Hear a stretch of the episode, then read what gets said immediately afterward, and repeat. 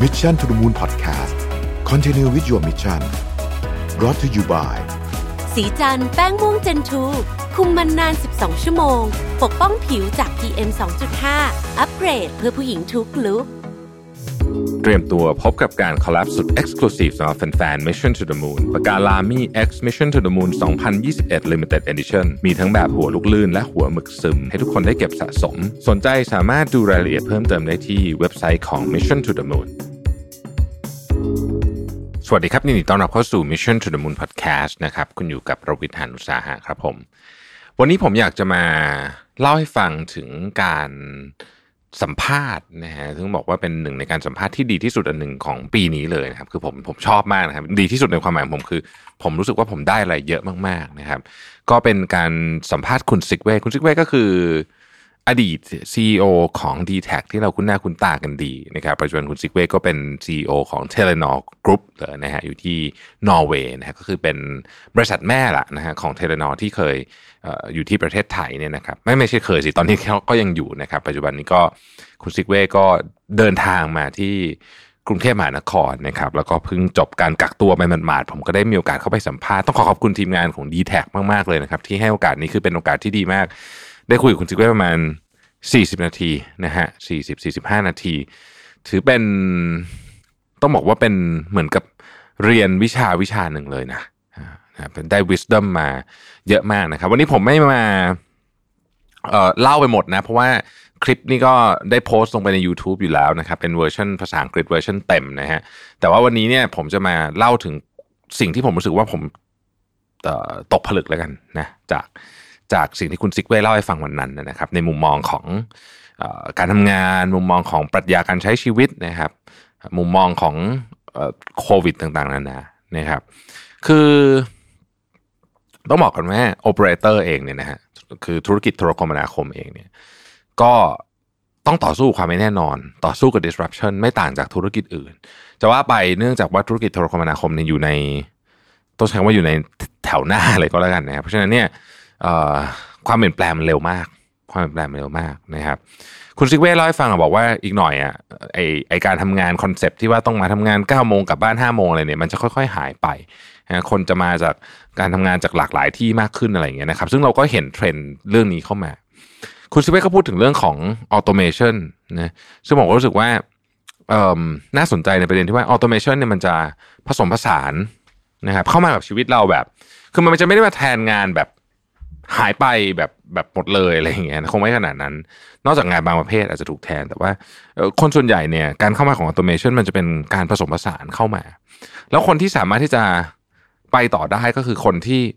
เข้าใจว่ามันจะมีบทบาทอะไร แล้วก็ความสำคัญของตัวเองในฐานะมนุษย์เนี่ยยังเป็นอะไรนะครับ แน่นอนว่าในฐานะของผู้ให้บริการโทรคมนาคมเนี่ยสิ่งที่จะไม่พูดถึงตอนนี้เลย ไม่ได้เลยเนี่ยนะครับก็คือ 5G เนาะซึ่ง ก็เราก็คงจะได้ใช้แบบเต็มรูปแบบกันเร็วๆนี้ จริงๆ ตอนนี้ก็ก็ก็ใช้ได้แล้วนะฮะแต่ว่าก็เมื่อเต็มรูปแบบเนี่ยคือไม่ใช่แค่มือถือเนาะอืมใช้กับแอปพลิเคชันอื่นๆเนี่ยก็คงจะเร็วๆนี้นะครับ คุณซิกเว่เล่าให้ฟังบอกว่า 5G นี่มันไม่เหมือน G อื่นๆนะผมจำคำพูดนี้ได้ G G อื่นก็คือ 2G 3G 4 4G นะครับ คือไอไอ 2G 3G 4G เนี่ยกล่าวโดยรวมก็คือว่ามัน มันมันเพิ่มบทบทบาทของ voice เปลี่ยนเอ่อเปลี่ยนการใช้ voice มาเป็นการใช้ data มากขึ้นนะฮะแล้วก็ต้องใช้คำว่าเร็วขึ้นเรื่อยๆนะฮะเร็วขึ้นเรื่อยๆ แต่ว่า 5G เนี่ยมันไม่ใช่แค่ความเร็ว มันยังมีมิติอื่นที่น่าสนใจนะครับแน่นอนว่า 5G อย่างที่เราทราบกันดีนะเร็วกว่า 4G เป็นเขาว่ากันว่าเป็นหลักร้อยเท่านะฮะเป็นหลักร้อยเท่า แต่ประเด็นก็คือว่าคุณมันไม่ได้เกี่ยวกับเรื่องความเร็วแต่ว่าคุณจะมีสิ่งที่ เอ่อเป็นยกตัวอย่างเช่นคุณจะมีเหมือนกับคุณซิกเวใช้คำว่า slicing ก็คือมีเหมือนช่อง bandwidth ของตัวเองที่ที่เตรียมไว้สำหรับคุณโดยเฉพาะ ซึ่งทำให้ความเร็วมันไม่ขึ้นไม่ลง มันมีความเสถียรสูงมากนั้นว่างั้นเถอะนะครับ แล้วก็ไอ้ที่มันเป็น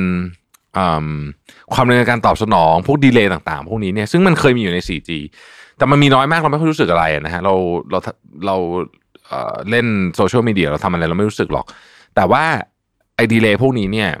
มันมีไม่ได้เลยในบางอย่าง เช่น รถยนต์ขับเอง ถ้าเกิดใช้ทั้ง system พอลองคิดดูว่า delay เสียเสี้ยวเศษเสี้ยววินาทีนี่ก็คืออุบัติเหตุนะครับ ในผ่าตัดทางไกล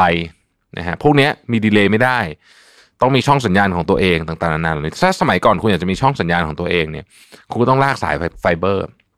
ซึ่งแน่นอนมันแพงมโหฬารมากนะครับเพราะฉะนั้น 5G มันจะเปลี่ยนแปลงเนี่ยในเชิงแอปพลิเคชันมาก คือแทนที่มันจะใช้เพียงแค่เป็นการสื่อสารส่ง Data กันเฉยๆเนี่ยมันสามารถใช้ทำอย่างอื่นได้ได้มากด้วยตัวคุณสมบัติของมันเองนี่แหละ คือเรื่องของ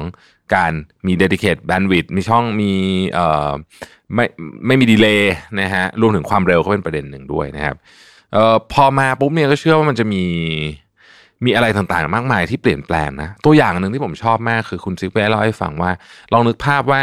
รถพยาบาลนะฮะ ปกติรถพยาบาลเนี่ย ไม่มีคุณหมอประจำอยู่ในรถพยาบาลเนาะก็คือคุณหมออยู่ที่โรงพยาบาลใช่ไหมฮะแต่ว่าในกรณีที่มี 5G เนี่ยคุณหมอจะสามารถเริ่มรักษาผู้ป่วยเนี่ยได้ตั้งแต่อยู่ในรถพยาบาลเลย โดยการทำนี่แหละแบบการรักษาทางไกลนะฮะนี่ก็เป็นอันหนึ่งที่ที่แน่นอนว่าช่วยพัฒนาคุณภาพชีวิตได้อย่างมาก อันนี้ไม่ต้องพูดถึงเรื่องรถยนต์ขับเองอะไรต่างๆนานาเหล่านี้เนี่ยนะครับหรือพวก AR VR อันเนี้ย คราวนี้มันจะ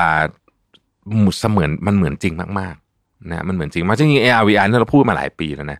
บางทีจิ๊กจิ๊กซอว์ชิ้นสุดท้ายที่เขารอกันอยู่ ก็อาจจะเป็น 5G นี่แหละนะครับ ทีนี้ผมผมผมก็คุยกับคุณซิกเว่ต่อว่าเอ๊ะแล้วแล้วถ้าเกิดมันมาอย่างนี้เนี่ยมันโอเปอเรเตอร์เทเลนอร์เองเนี่ย หรือว่าไม่ว่าจะเป็นเจ้าไหนก็ตามเนี่ยต้องต้องต้องเปลี่ยนวิธีคิดเรื่องการทำงานใหม่นะครับ ซึ่งซึ่งคุณซิกเว่บอกว่ามันต้องเปลี่ยนเยอะเลยเพราะว่าสมัยก่อนเนี่ยโอเปอเรเตอร์ทำทุกอย่างเองนะมีใบอนุญาตนะฮะทำระบบวางเครือข่ายลากสายไฟเบอร์ทำเสาสัญญาณอะไรทุกอย่างขายซิมการ์ดด้วยนะฮะต่างๆนานาเหล่านี้นะรวมไปถึงขายมือถือด้วยนะฮะเออเป็นเหมือนกับคือทำคือทำทำทำเรียกว่าเป็นทั้ง value chain เนาะแต่ว่าตอนนี้เนี่ยอนาคตของของธุรกิจเทเลคอมเนี่ยโดยเฉพาะ 5G มาถึงถ้าเกิดว่าไม่ร่วมมือคนอื่น คือแค่ขายแค่แค่แค่ซิสเต็มที่มันดีขึ้นเนี่ยมันไม่พอกับเม็ดเงินลงทุนแน่นอนเพราะว่าเงินลงทุนมันสูงมากในการทำ 5G ดังนั้นเนี่ยการร่วมมือกันระหว่างอุตสาหกรรม โทรคมนาคม และอุตสาหกรรมอื่นจะเห็นมากขึ้น เช่น กับโรงพยาบาล กับอุตสาหกรรมรถยนต์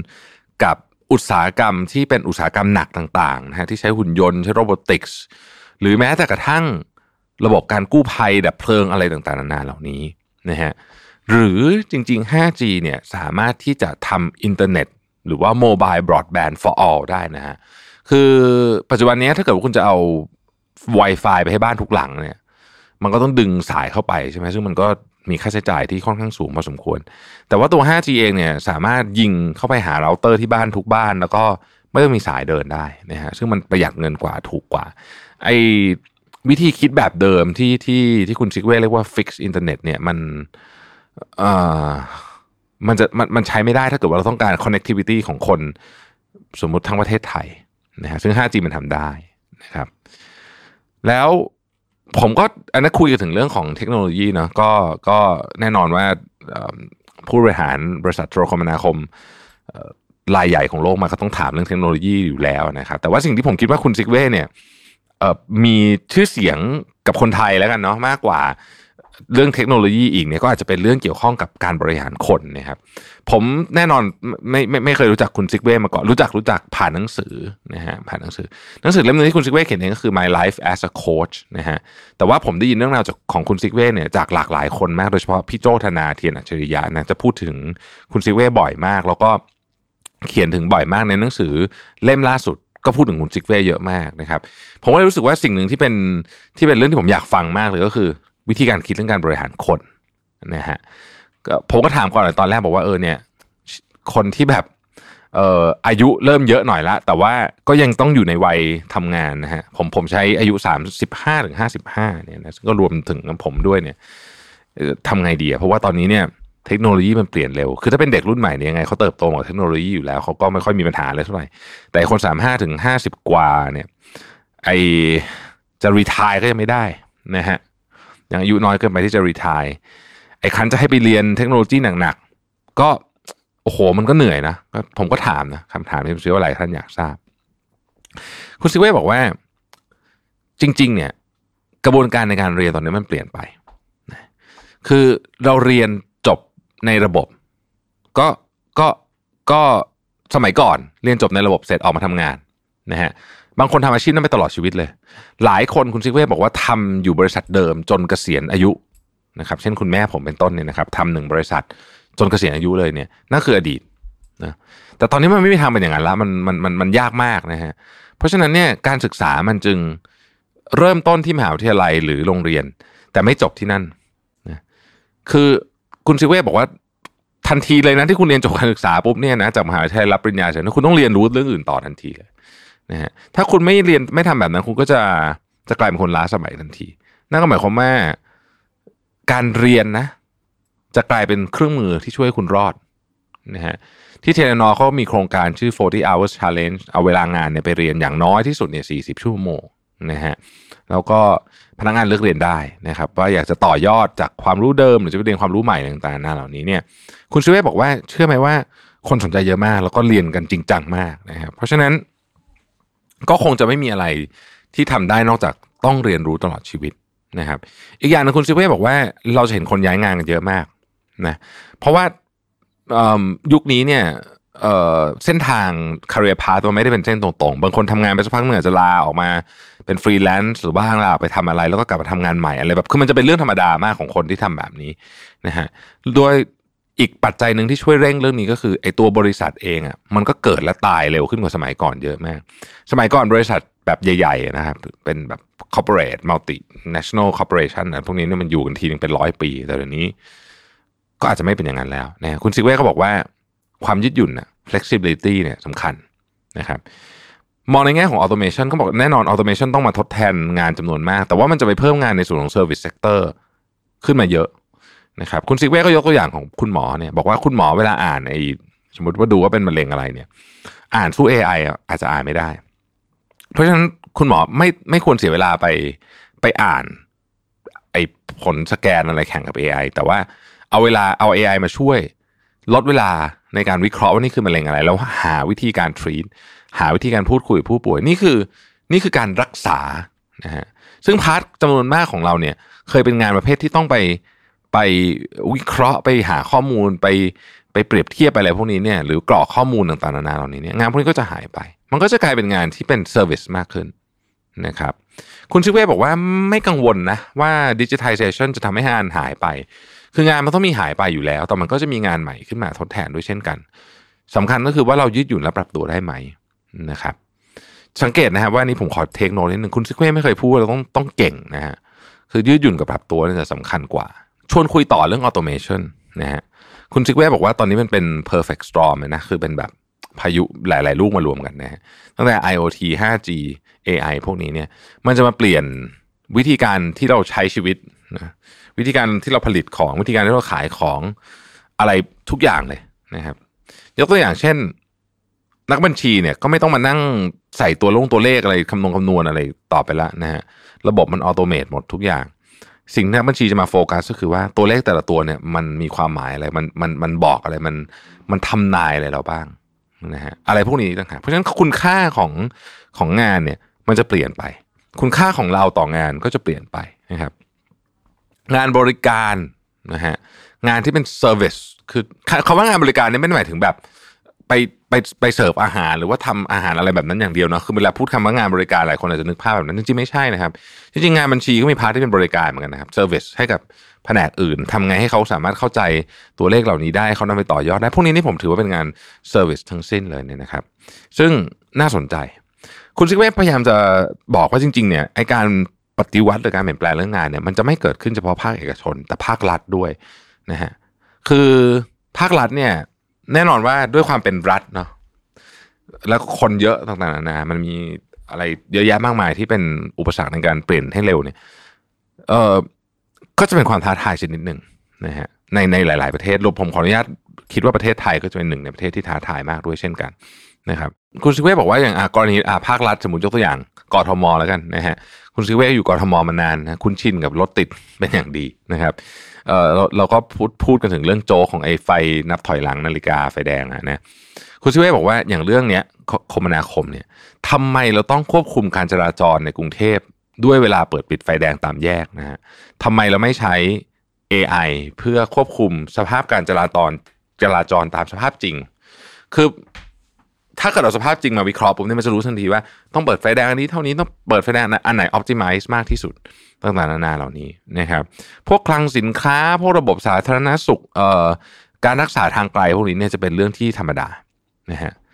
สิ่งที่คุณซิเว่บอกว่ารัฐบาลต้องทำคือการบริหารจัดการข้อมูล เพราะใน perfect storm นี้ข้อมูลเป็นสิ่งที่มีค่ามากที่สุด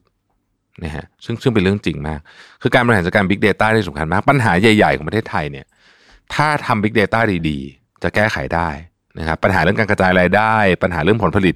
ขาดผลผลิตเกิน ปัญหาเรื่องน้ำแรงน้ำท่วม พวกเนี้ยเกี่ยวข้องกับ Data หมดเลยนะ จริง ๆ แล้วถ้าเราลองมองดูมุมนั้นนะครับเออผมชวนคุยต่อด้วยเรื่องของพวกเรื่องของ leadership นะกับ diversity คุณซิกเวบอกว่า คุณซิเว่นได้ทำงานในหลายประเทศมาก อินเดียนะครับ นอร์เวย์ เมืองไทยเอ่อสหรัฐอเมริกา สิงคโปร์อะไรเยอะแยะมากมายคำเดียวเลยของคำว่า diversity ที่ที่คุณซิกเว่บอกก็คือ การเคารพเคารพผู้อื่น ให้เกียรติมนุษย์ด้วยกัน เรื่องเหล่านี้เนี่ยไม่ว่าจะเป็นวัฒนธรรมไหน จะไทยอินเดีย นอร์เวย์สิงคโปร์สหรัฐอเมริกาอะไรต่างๆ อันนี้คือเหมือนหมดเหมือนกันหมดนะมนุษย์มนุษย์ ต้องการได้รับการมองเห็น มนุษย์ต้องการมีส่วนร่วมมนุษย์ได้รับการยอมรับนะครับนี่นี่คือนี่คือความหมายของของของการของการให้ให้เกียรติของการของของการบริหารจัดการ diversity นะครับดังนั้น อย่างคุณซิกเว่บอกว่าผมเป็นคนนอร์เวย์เนี่ยมาทำงานประเทศไทย สิ่งสำคัญที่สุดคือผมต้องเคารพและให้เกียรติซึ่งกันและกันเคารพวัฒนธรรมไทย เคารพประสบการณ์ของคนที่ทำงานด้วยเคารพเรื่องการนับถือศาสนาเคารพกระบวนการทางความคิดนะฮะ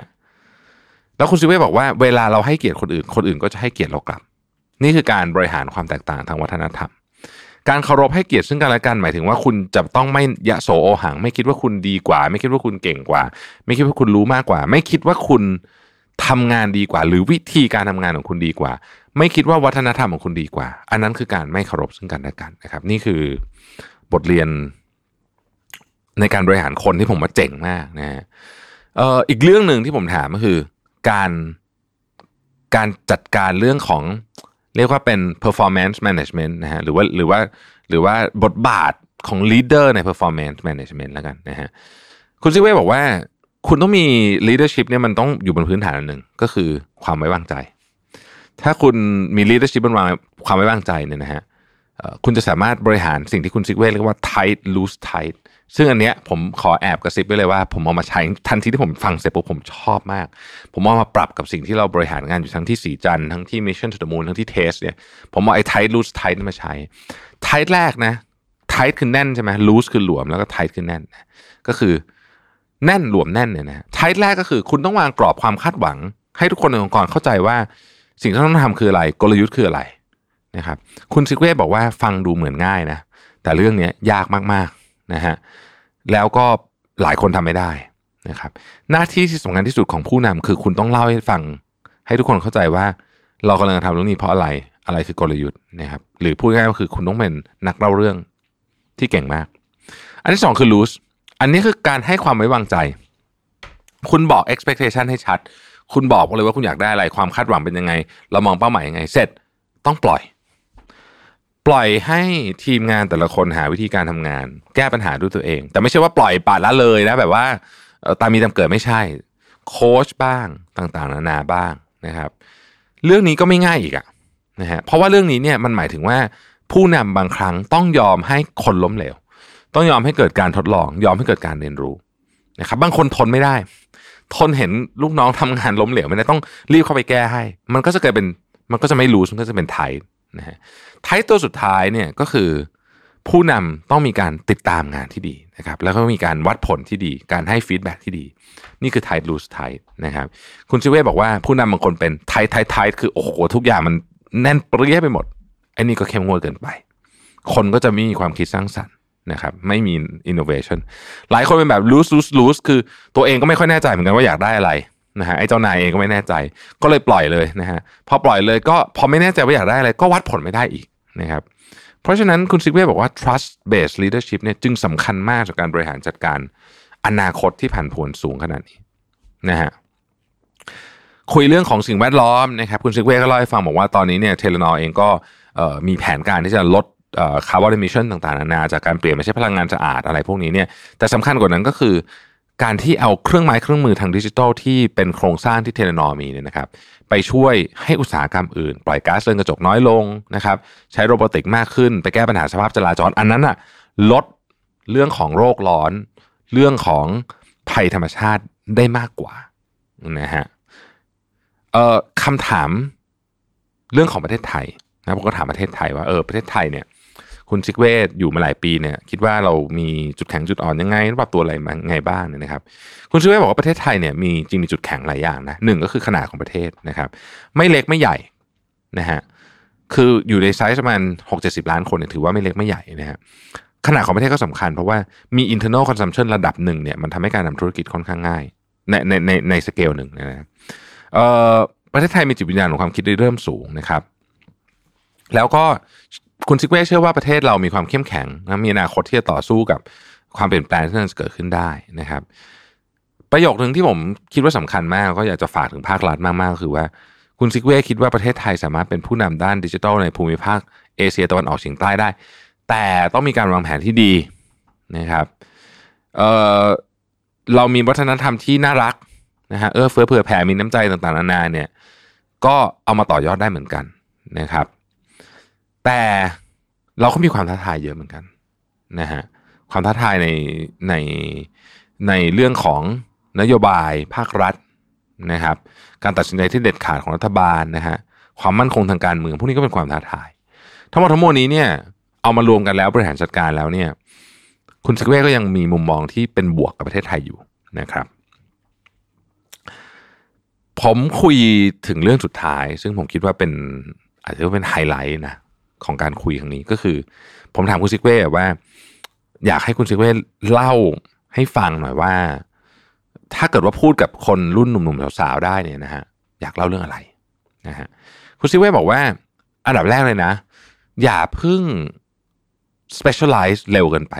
คุณซิกเว่ใช้คำนี้นะก็คือ อย่าพึ่งเฉพาะเจาะจงอะไรกับเรื่องของการเลือกอาชีพอาชีพอะไรเร็วเกินไป อยากให้หาความรู้กว้างๆก่อน นะฮะเพราะว่าโลกในอนาคตที่มันมีความซับซ้อนมาก คุณต้องรู้หลายเรื่องจริง เพราะว่าไม่งั้นเนี่ยคุณจะคุณจะคุณจะเหมือนกับคุณมีมีคอนอะทุกอย่างมันจะเป็นตะปูหมดสำหรับคุณแต่จริงมันมีเครื่องไม้เครื่องมือเยอะมากในโลกนี้ เพราะฉะนั้นถ้าเกิดคุณลงลึกเรื่องอะไรเร็วเกินไปเนี่ย บางทีเนี่ย คุณจะมีความยืดหยุ่นในการเรียนรู้ที่ที่น้อยลงนะครับ อันที่สองก็คือว่า ต้องพยายามหาเจอว่าชีวิตของคุณต้องการอะไรนะฮะคำนี้หมายความว่าแบบนี้นะ พยายามคิดให้ออกว่าคุณเนี่ยอยากทิ้งอะไรไว้กับโลกนี้นะครับ คุณซิกเว่ใช้คำว่าตอนนั่งอยู่บนเก้าอี้โยก ก็คือตอนอายุแก่ๆแล้วนะเก้าสิบสมัยอีกหน่อยคุณอาจจะอยู่ถึงร้อยหนึ่งร้อยสิบมองกลับมา อยากเห็นอะไร อยากได้รับการจดจำว่าอะไรนะครับ ชีวิตคนเราเนี่ยมีค่ามากกว่าการแค่มุ่งไปที่การทำงานดีๆตำแหน่งสูงๆเงินเดือนเยอะๆมีรถสวยๆบ้านใหญ่ๆ แต่ว่าชีวิตในในมุมของคุณซิกเว่เนี่ยคือสิ่งที่เรามอบกลับคืนให้แก่สังคม และมอบให้กับผู้อื่นนะครับ คุณซิกเว่บอกว่าเราต้องหาตัวเองให้เจอว่าเราอยากจะมอบอะไรให้กับสังคม เราอาจจะต่อสู้เรื่องการเมือง อาจจะต่อสู้เรื่องโลกร้อน เราจะต่อสู้เรื่องความยากจน เราอยากมอบความรู้ให้กับคน เราอยากต่อสู้เพื่อสิทธิสตรี เราอยากต่อสู้เพื่อสิทธิเด็ก อะไรแบบนี้พยายามหาเรื่องนี้ให้เร็วที่สุด แล้ว แล้วคุณจะคุณชีวิตคุณมันจะมีความหมาย สุดท้ายคือ อย่าเสียเวลาวางแผนอาชีพการงานมากจนเกินไป คุณซิกเว่บอกว่าฟังแบบนี้จะดูประหลาดสักหน่อยนะฮะแต่ว่าสิ่งที่หมายถึงก็คือว่าโอเค บางทีเนี่ยเราไม่สามารถเลือกอะไรทั้งหมดได้เพราะฉะนั้นตอนนี้บางทีมีโอกาสเข้ามาก็ทำนะแล้วก็เดี๋ยวมันก็จะมีโอกาสใหม่เข้ามาก็คว้ามันไว้นะครับ ความยืดหยุ่นในตัวเราเนี่ยสำคัญมากก็คือเราเราพร้อมที่จะเปลี่ยนปรับเปลี่ยนตลอดเวลา อย่ายึดดูกับ career path เดียวหรือว่างานงานเดียว เพราะว่าในอนาคตเนี่ยมันจะไม่เป็นแบบนั้นอีกแล้ว พยายามเปลี่ยนอะไรไปเรื่อยๆนะครับแล้วคุณซิเว่บอกว่าถึงแม้ว่าจะเป็นสิ่งที่คนไทยไม่ชอบ แต่ว่าการได้ลองไปหาโอกาสทำงานในประเทศอื่น ๆ เนี่ย ดีมากจะได้เรียนรู้เรื่องวัฒนธรรม อะไรต่างๆนานาเหล่านี้ที่แตกต่างออกไปนะครับ ผมต้องบอกว่านี่เป็นเวลาสัมภาษณ์ที่ ผมเองได้เรียนรู้อะไรเยอะมาก แล้วก็ได้ได้ต้องใช้คำว่าได้ wisdom นะเรากับว่าไปนั่งเรียนวิชาบริหารดีๆ สักหนึ่งวิชาหนึ่งเทอมนะฮะก็เป็นเวลาที่มีคุณค่าจริงๆ ต้องขอบคุณคุณซิกเว่มากๆเอ่อใครที่อยากฟังเวอร์ชันเต็มนะครับ ก็ไปกดดูในช่อง Mission to the Moon ก็มีนะครับ ขอบคุณคุณซิกเว่อีกครั้งหนึ่งขอบคุณทีม d t แทนะครับที่ กรุณาประสานงานให้นะฮะให้ผมไปนั่งคุยแล้วก็เอ่อได้คุยยาวด้วยนะครับ เป็นประโยชน์เป็นเป็นความรู้เป็นแรงบันดาลใจที่ยอดเยี่ยมมากนะครับ ขอบคุณที่ติดตาม Mission to the Moon นะครับ สวัสดีครับ Mission to the Moon Podcast Continue with your mission Presented by สีจันแป้งม่วงเจนทู